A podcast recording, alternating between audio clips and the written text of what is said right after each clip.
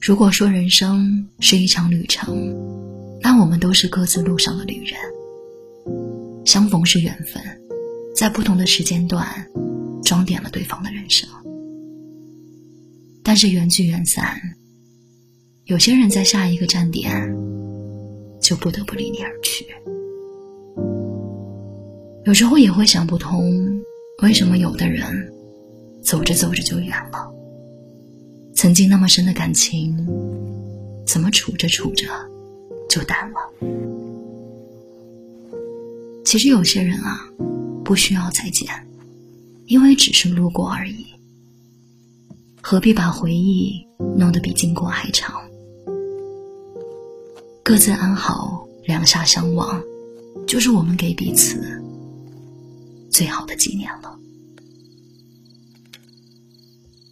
张爱玲说：“人生像一场舞会，教会你舞步的人，未必能陪你走到散场。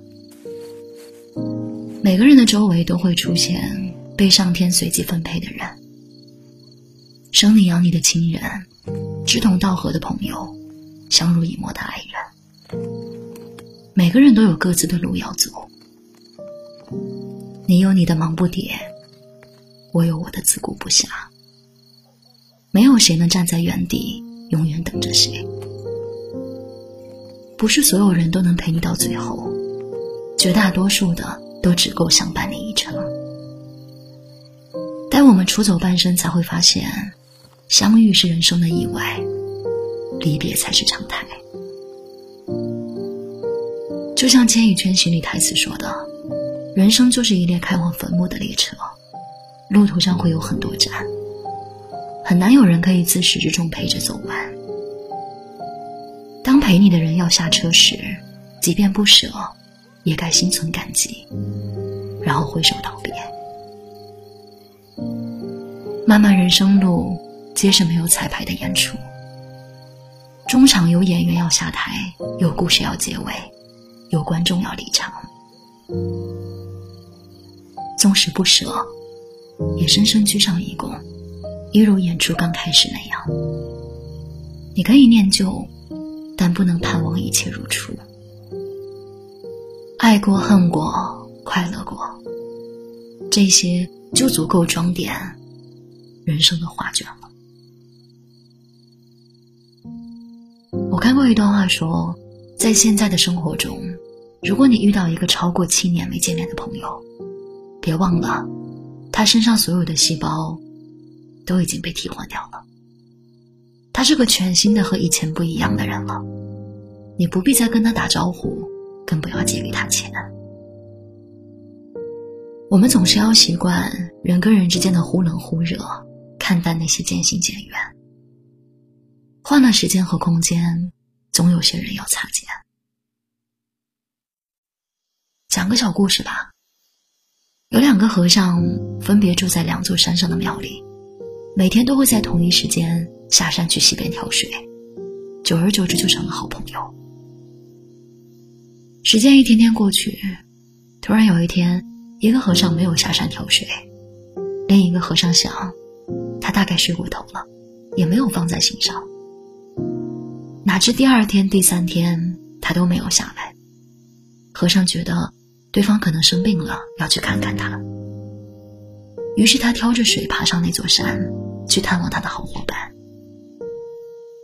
等他到了那座庙，看到他的朋友正在练习拳法，一点也不像没水喝的人。和尚问他：“你已经好几天没有下山挑水了，我还以为你病了呢。”那个和尚说：“来来来，我带你去看。”两个人走到后院，他指着一口井说：“其实我每天做完功课。”都会抽空挖这口井。如今终于让我挖出了泉水，我就不用再下山挑水了。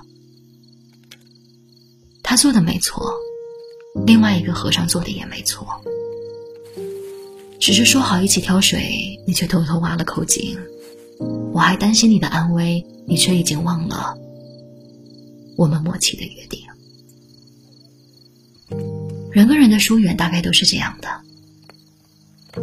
不需要有什么过错，可能只是因为岁月变迁，彼此成长。一方有了新的圈子，另一方还停在原地；一方始终记得那些温暖和好，另一方却慢慢的把这些都遗忘了。就算了吧，成年人的世界各有各的忙，无需送君千里，亦无需沉湎怀念，只要往前看，就是晴空万里。所有的关系啊，凡觉辛苦，皆为强求。茶水凉了就别再续了，续的再满，也不是原来的味道了。人走了，就别再挽留了。就算勉强留下，也不再是原来的情了。不必不甘，只需要明白，花开花落自有时，人来人往，任由之。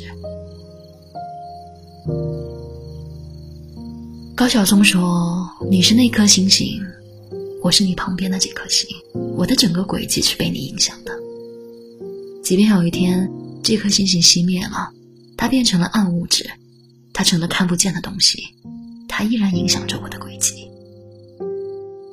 你的出现永远改变着我的心轨，无论你在哪里。自问：假若他日相逢，我将何以贺你？”以眼泪还是以沉默？自答：想报以微笑。所以，我们每个人都要成为更好的自己，然后感谢那些过往带给我们的，如同河流流过般的地形的影响。希望我们想到对方的时候，脸上挂的都是笑容。那些走散的、过去的。再美好、再难忘，也终究是心上的一个个或深或浅的印记。过去一切都是值得的，但总是要说再见的，总要心怀感念，从此不再回头。只要心里装下希望，就会迎面装上生活送来的糖。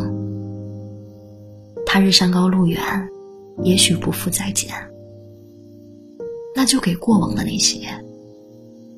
自己在心里画个圆满的句号，亦或山水万重，久别重逢，也能够坦然的说一句：